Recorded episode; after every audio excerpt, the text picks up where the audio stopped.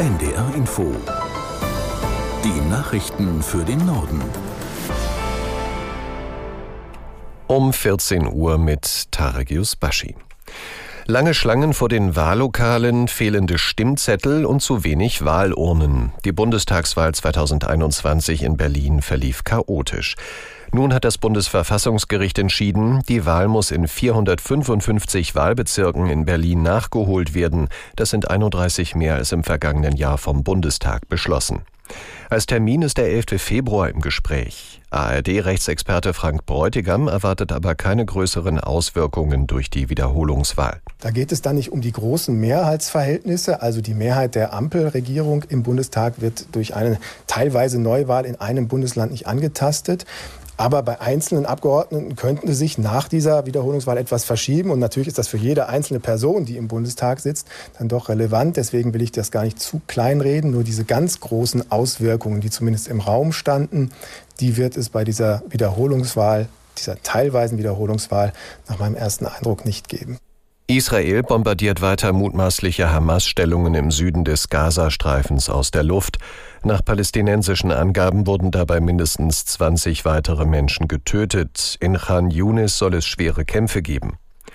Der Sprecher des UN-Kinderhilfswerks UNICEF Elder sagte nach seiner Rückkehr aus dem Gazastreifen, die Lage dort sei katastrophal. Vier von fünf Minderjährigen hätten nicht genügend zu essen. Unter den Kleinsten breiteten sich Durchfallerkrankungen aus.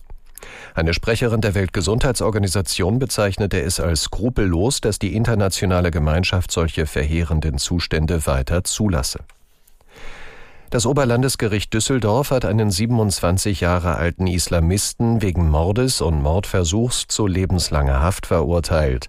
Der Mann ist ein Anhänger der Terrororganisation IS. Aus der NDR Nachrichtenredaktion Thorsten Lange. Der Syrer hatte im April in Duisburg nachts auf einer Straße einen jungen Mann mit mindestens 28 Messerstichen getötet. Neun Tage später stach er in einem Fitnessstudio vier Besucher nieder und verletzte sie schwer. Vor Gericht zeigte er keinerlei Reue und gab an, er habe so viele Menschen wie möglich töten wollen, um als Märtyrer zu sterben und ins Paradies einzuziehen. Mit seinem Anwalt kommunizierte er nicht. Die Richter stellten eine besondere Schwere der Schuld fest und ordneten an, dass er nach Verbüßen seiner Strafe in Sicherungsverwahrung genommen wird.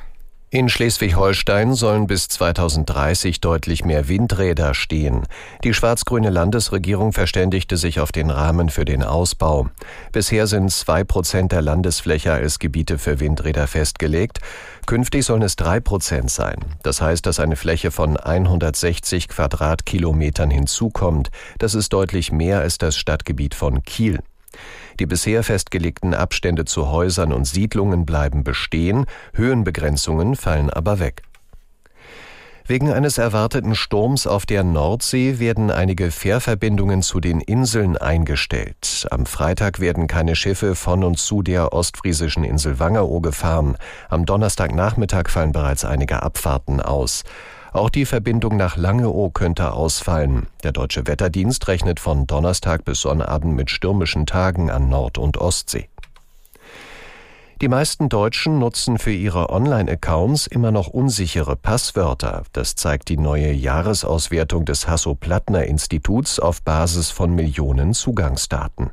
Aus der NDR Nachrichtenredaktion Thomas Kuhlmann. Das beliebteste Passwort dieses Jahr in Deutschland 123456789 vor 1, 2, 3, 4, 5, 6, 7, 8. Und das ist laut Untersuchung schon ein minimaler Fortschritt. Letztes Jahr war es nur die Reihe von 1 bis 6. Trotzdem warnt das Institut natürlich, auch 1 bis 9 macht es Cyberkriminellen natürlich leicht, einen Account zu kapern oder zumindest an persönliche Daten zu kommen.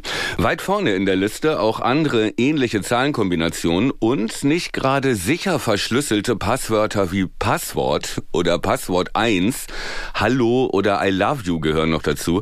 Warum ist das so? Warum machen das so viele, obwohl man ja fast täglich aufgefordert wird, Groß-, Klein-, Zahlen und Sonderzeichen zu kombinieren? Die Wissenschaftler sagen, weil die Leute immer mehr Online-Dienste nutzen und es sich natürlich dabei so einfach und bequem machen wollen wie möglich. Das waren die Nachrichten.